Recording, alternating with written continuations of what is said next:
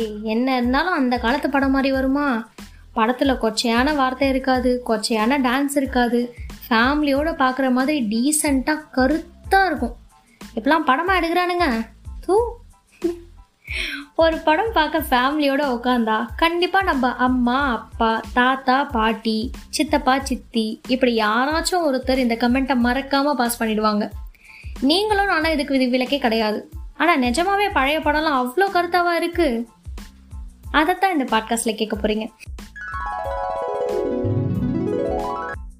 எல்லாருக்கும் வணக்கம். நீங்க கேட்டுட்டு இருக்கிறது ஹாஃப் ஒர்க்லிங் அண்ட் இந்த பாட்காஸ்டோட ஹோஸ்ட் மோனிகா. அது நான் தான். ஆல்ரெடி எல்லாரும் கெஸ் பண்ணியிருப்பீங்கன்னு நினைக்கிறேன். இன்னைக்கு எதை பத்தி டாபிக் பேச போறோம் அப்படின்ட்டு? யா ஓல்டு மூவி பத்தின ரிவ்யூ தான். ஓல்டு மூவி பத்தின ரிவ்யூன்றதை விட ஸ்பெசிஃபிக்காக ஒரு மூவியை வந்து நம்ம ரிவ்யூ பண்ண போறோம். எனக்கு இந்த டாபிக் பேசலாம் அப்படின்னு தோணுனப்போ ஃபஸ்ட்டு ஃபஸ்ட்டு நான் வந்து நினச்சது என்ன அப்படின்னு பார்த்தீங்கன்னா மங்களகரமான ஒரு மூவி சின்ன தம்பி.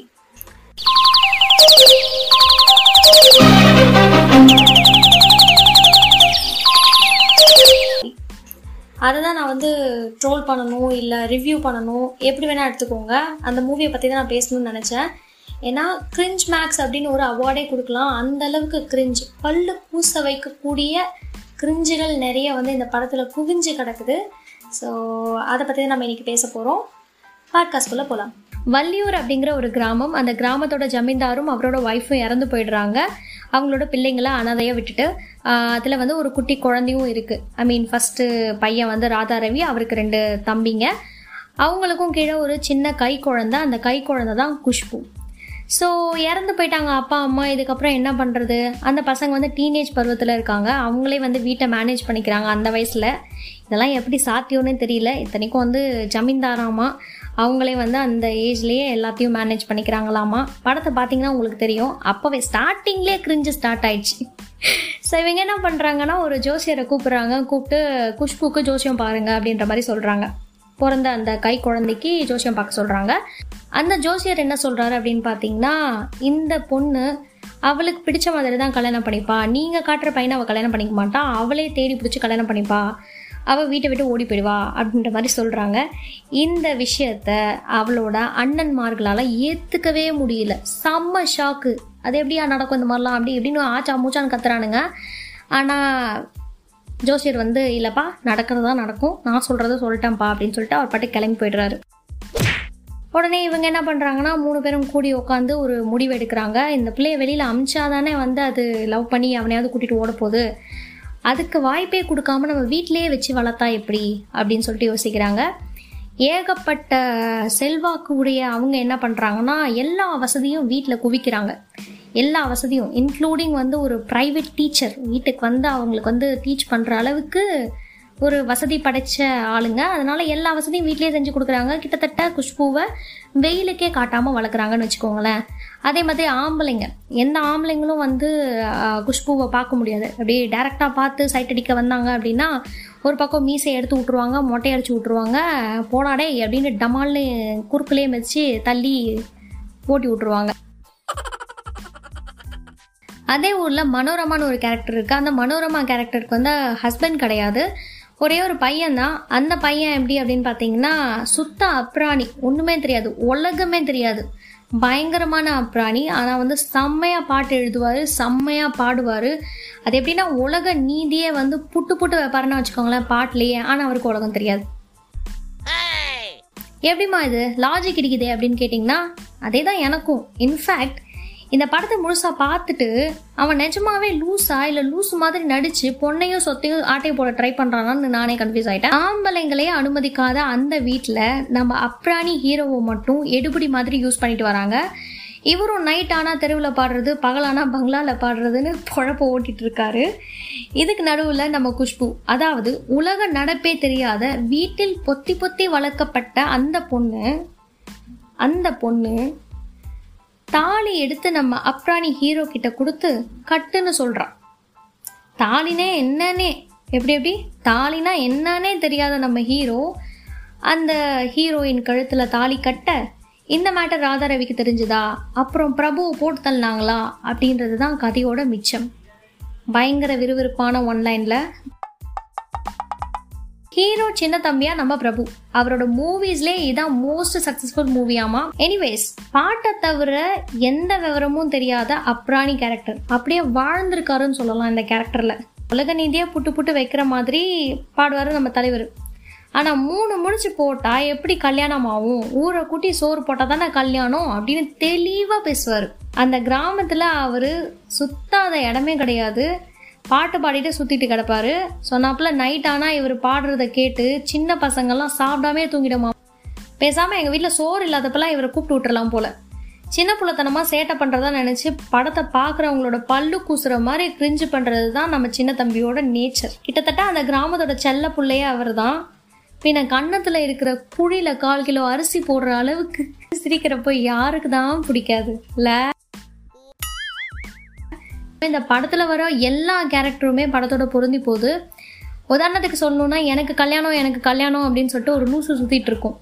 ஆக்சுவலாக நம்ம ஹீரோக்கும் அந்த லூஸுக்கும் ஒரே வித்தியாசம் தான் நம்ம ஹீரோவுக்கு தாலினா என்னன்னே தெரியாது. அந்த லூஸுக்கு தாலியை தவிர வேற எதுவுமே தெரியாது. பட் படத்தோட டேர்னிங் பாயிண்ட்டே இந்த லூஸால தான் வரும். ஓகே படத்தில் இளையராஜா மியூசிக் எல்லா பாட்டுமே ஹிட்டு உண்மையை சொன்னால் நான் கேட்ட வரைக்கும் பாட்டுக்காகவே இந்த படம் வந்து முந்நூறு நாள் தேட்டரில் ஓடிச்சு அப்படின்ட்டு முன்னோர்கள் சொல்கிறாங்க அப்புறம் கவுண்டமணியோட காமெடி வழக்கம் போல் தெரிக்க விட்டுருப்பாரு. லைக் செந்தில் எல்லாமே இந்த படத்தில் வந்து அவரோட ட்ராக் சூப்பராக இருக்கும். ஆக மொத்தம் அப்ராணி அப்பாவி ஏழை ஹீரோ பணக்கார ஹீரோயின் இவங்க பல எதிர்ப்புகளை தாண்டி எப்படி ஒன்று சேர்றாங்க அப்படின்றது தான் ஸ்கிரிப்ட் அதில் ஹீரோக்கு இன்னசென்ட் கேரக்டர்னு ஃபிக்ஸ் பண்ணுறது வரைக்கும் ஓகே ஆனால் பாட்டுக்கு லிரிக்ஸ் எழுதுவாராம் தெல்ல தெளிவாக பாடுவாராம் அம்மாக்காக ஓங்கி அடித்து ஒன்றரை டன் வெயிட்டை காட்டுவாராம் ஆனால் பாவம் தாலினா என்னன்னு தெரியாதான். என்னையா பித்தலாட்டமாக இருக்குது சின்ன வயசுல இந்த படம் பார்க்குறப்போ எனக்கே தாலினா என்னன்னு தெரியும்டா. கல்யாணத்துக்கு பத்திரிக்கை வச்சு கூப்பிட்டா மண்டபத்தில் இருக்க மணமக்களை பார்க்கணும்டா. சோறு எங்கே போடுறாங்கன்னு பார்க்கக்கூடாது. அப்படி பார்த்தா இப்படி தான் கல்ச்சர் தெரியாத ஹீரோ சரி இதில் கிளைமேக்ஸ் கொஞ்சம் முன்னாடி ஒரு கன்றாவி கிரிஞ்சு சீன் வேற இருக்கும். ஏதோ அந்த அம்மாவை கொஞ்சம் கட்டி வச்சு அடிச்சு உதச்சு க்ளீஷேவாக எப்பயும் போல் எல்லா படத்துலையும் இருக்கிற மாதிரியே உன் பையன் எங்கே இருக்கான்? அப்படின்னு சொல்லிட்டு கேட்டிருந்தா கூட பரவாயில்ல. அதெல்லாம் விட்டுட்டு இந்த ஆள் என்ன பண்ணுவார்? மஞ்சளை ஊற்று குங்குமத்தை ஊற்றுன்னு சொல்லிட்டு நடு வீதியில் கட்டி வச்சு அந்த அம்மா மேலே ஏஷியன் பெயிண்ட் விளம்பரத்தில் வர மாதிரி ஊற்றிக்கிட்டே இருக்கிறானுங்க எல்லாத்தையும். அப்புறம் இந்த தாலி மஞ்சள் அப்புறம் குங்குமம் இதெல்லாம் எடுத்துகிட்டு போய் வச்சுட்டு அந்த அம்மா நெத்தியில் குங்குமத்தை வச்சு விட்றான். அதுக்கப்புறமா அந்த லூசு ஒன்று சுற்றிட்டு இருந்துச்சுல எனக்கு கல்யாணம் எனக்கு கல்யாணம்ன்ட்டு. அது கிளைமேக்ஸ்லேயும் வருது. நடுவில் வந்து ஒரு தடவை என்ன பண்ணுதுன்னா பிரபுவுக்கு கல்யாணம் பண்ணி வைக்கிறது அந்த லூசு தான் பண்ணுது. அதோட கிளைமேக்ஸில் பிரபுவோட அம்மாவையே கல்யாணம் பண்ணிக்கிறதுக்கு அந்த லூசு தான் வருது. அந்த லூசு கிட்ட வந்து தாலியை கொடுத்து ராதா ரவி அவர்கள் என்ன பண்ணுகிறார் அப்படின்னு பார்த்தீங்கன்னா இந்த அம்மாவுக்கு நீ தாலி கட்டு தாலி கட்டு அப்படின்ற மாதிரி சொல்லிட்டு இருக்காரு. அந்த டைமில் தான் வந்து ஹீரோவோட என்ட்ரி வச்சு வெலாஸ் வெலாஸ்னு எல்லாரையும் வெலாசி எப்படி வந்து அவங்க அம்மாவை காப்பாற்றி கடைசியில் இவ்வளோ கொடூரமான இந்த வில்லன்கள் வந்து திருந்த வர செய்கிறானுங்க இந்த கேவல கன்றாவியெல்லாம் பார்க்க வேண்டியதாக இருக்குது like yeah every cliche movie இதில் ஹீரோ அந்த கிளைமேக்ஸுக்கு கொஞ்சம் முன்னாடி ஒரு சீன் வேறு. அதாவது தாலி கட்டினது தெரியறதுக்கு முன்னாடியே. புயலை பிடிச்சி கூண்டில் வச்சு அப்படின்ட்டு ஒரு பாட்டு வரும். அவ்வளோ விவரமாக பாட தெரிகிற பக்கி தாலியை கட்டிட்டு போடுறான் சீனு. ஐயோ அஃபென்சிவாக பேசுகிறதா நான் சாரி பட் இதுதான் உண்மை. இந்த படத்தை பார்க்கும்போது இவ்வளோ வெறியாச்சு எனக்கு இதை வந்து ரிவ்யூ பண்ணணும் அப்படின்னு சொல்லி பண்ணிட்டேன். முடிஞ்சிச்சு ஒரு வழியாக பாட்காஸ்டோட எண்டுக்கு நம்ம வந்துட்டோம் ஆக்சுவலாக கிட்டத்தட்ட பல மாதமாக நான் பாட்காஸ்ட் அப்லோட் பண்ணாமல் இருந்தேன். ஆனால் லாஸ்ட்டாக போட்ட எபிசோட்லேருந்து எல்லாருமே கேட்டுகிட்டே இருந்தீங்க. எப்போ வந்து இன்னொரு எபிசோட் வரும்? இல்லை எப்போ திரும்பியும் வந்து பண்ண போகிற பாட்காஸ்ட் அப்படின்ற மாதிரி கேட்டுகிட்டு இருந்தீங்க. முக்கியமாக ஃப்ரெண்ட்ஸ் செம்ம சப்போர்ட்டிவாக இருந்தீங்க. அதுக்கு நான் ரொம்ப ரொம்ப தேங்க்ஸ் சொல்லிக்கிறேன். இவ்வளோ ஆர்வமாலாம் வந்து நான் பேசுறதை கேட்பீங்கன்னு நான் நினச்சி கூட பார்க்கல. இவ்வளோ ஆதரவு தந்ததுக்கு மிக்க நன்றி. செகண்ட் திங் என்ன அப்படின்னு பார்த்தீங்கன்னா யூனிவர்ஸ் இந்த யூனிவர்ஸ் நம்மக்கிட்ட வந்து ரிப்பீட்டடாக ஒரு விஷயத்த சொல்லிகிட்டே இருக்குது அப்படின்னா அதை நம்ம கண்டிப்பாக பண்ணி தான் ஆகணும். அந்த சயின்ஸ் நம்ம நோட் பண்ணி நம்ம பண்ணி தான் ஆகணும். அதுக்காகவே நான் வந்து திருப்பியும் ஸ்டார்ட் பண்ணிட்டேன் இந்த பாட்காஸ்ட்டை பண்ணாமல் இருந்ததுக்கு நிறைய ரீசன் இருக்குது நிறைய வேலை இருந்துச்சு. இருக்குது இன்னமும். ஆனாலும் இதை இப்போ பண்ணுறதுக்கு ஒரு முக்கியமான காரணம் என்ன அப்படின்னா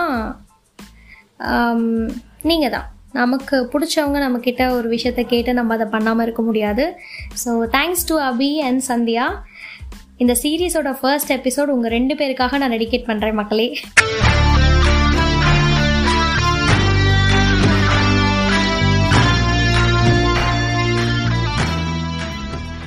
நெக்ஸ்ட் வீக் கண்டிப்பாக இன்னொரு சூப்பர் டூப்பர் எபிசோடில் மீட் பண்ணுறேன் அது வரைக்கும் புதுசாக வந்தவங்க மற்ற பாட்காஸ்ட்டை கேளுங்க.